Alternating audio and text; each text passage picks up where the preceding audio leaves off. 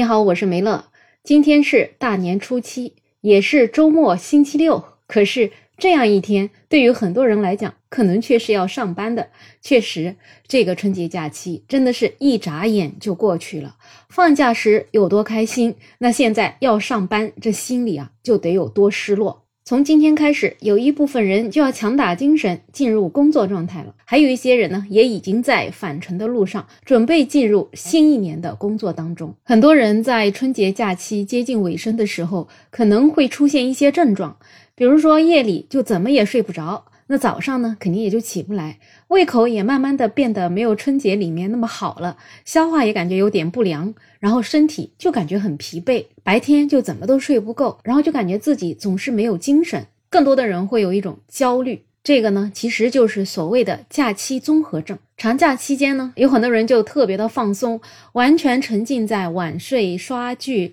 聚会、访友、各种短视频随便刷的这种纯玩的时光里面。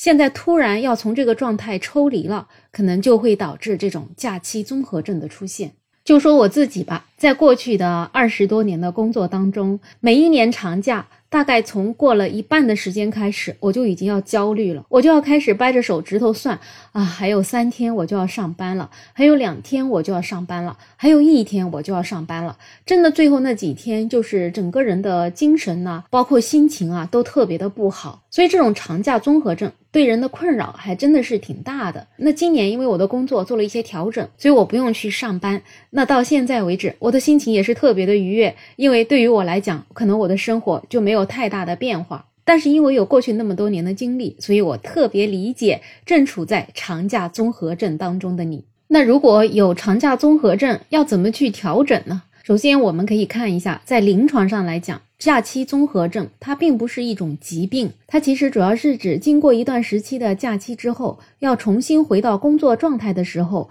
所产生的一系列的生理和心理的反应。那假期结束后的两到三天里面，可能会感觉厌倦，提不起精神，上班的效率也低，会出现焦虑、腹泻，有的人还会出现神经性厌食、睡眠紊乱等等症状。一旦这种动力定型被打破了，大家平时所适应的一个工作和生活的平衡状态就被打破，所以这个时候就需要重新去建立条件反射，所以呢，这个身心就会多少产生一些不适应的症状。但是当你有这些症状呢，也不必过度的担心，只要做一些积极的调整，一般人在两周之内，这种症状就可以自动消失。当然，如果你这个症状时间持续超过了一个月了，那你可能就得去医院看一下医生了。那我们应该怎样调节呢？心理学家也给出了一些建议。第一呢，我们要及时适应和调整，就是调整我们的作息时间。入睡前尽可能做到身心放松，减少电子产品的使用。可以在睡觉之前呢，用热水泡一泡脚，可以按一按头部。其实就是给自己创造一个良好的睡眠环境，调整我们的睡眠规律，缓解我们的疲劳，让自己的作息时间尽快调整到放假之前。第二呢，也要改变一下饮食的习惯，在节假日里面可能是大鱼大肉吃多了，那么要上班了，尽量呢就是能够做到清淡饮食，多喝水。每天早晨起来呢，可以喝一杯白开水，促进一下新陈代谢。在饮食上呢，坚持少盐少油的原则，可以少食多餐，吃一些细软、容易消化的食物，帮助胃肠道尽快恢复正常的运转。那第三点呢，要给自己进行一些积极的心理暗示。就是说，每个人呢都会在内心和自己对话，无论对话是消极的还是积极的，我们的内心都会自动接受和记录，进而呢决定面对类似问题时产生的情绪以及采取的态度跟行为方式。所以呢，为了快乐的工作生活，可以给自己多一些积极的心理暗示。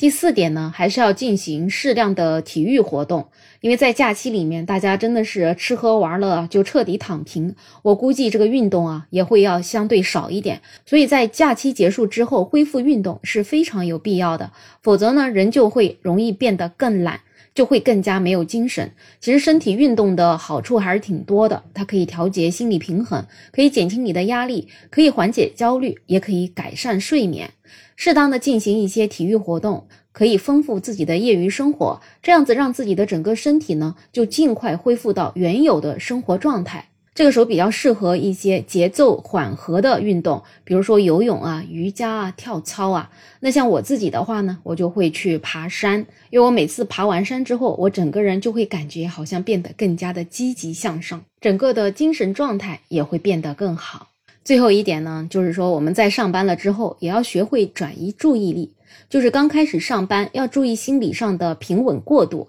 学会转移注意力，把精力放到日常工作生活中来。然后刚刚开始呢，其实对于自己的工作呢，也不要特别的苛刻。因为毕竟春节过后嘛，大家的工作可能不会那么快进入到一个有序的状态，有一些客户啊，有一些公司啊，可能还没有上班。那你这个时候其实就可以把过去的那些工作慢慢的进行一些梳理，把自己的工作梳理的很清楚，再给自己列一个未来的计划。像我之前在上班的时候，那正月十五之前呢，我就不会去做一些客户拜访的工作。因为人家客户也在一个过渡的过程当中，所以在正月十五之前，我就会把以前欠下的一些需要做的文书的工作啊，然后需要跟客户沟通的一些计划呀，把这些事情先做好了，准备都做足了，这样就为正月十五以后的工作打下一个基础，整个人也会慢慢慢慢的就会变得放松下来，尽快的就进入到一个工作状态当中。这样子慢慢慢慢的，随着一周一周的过去，那你的这个状态就会很快回去了。而且这个时候好像离我们下一个假期也越来越近了。这样子想一想，是不是就感觉动力十足了呢？不知道面临长假返工的你会有这种长假综合症吗？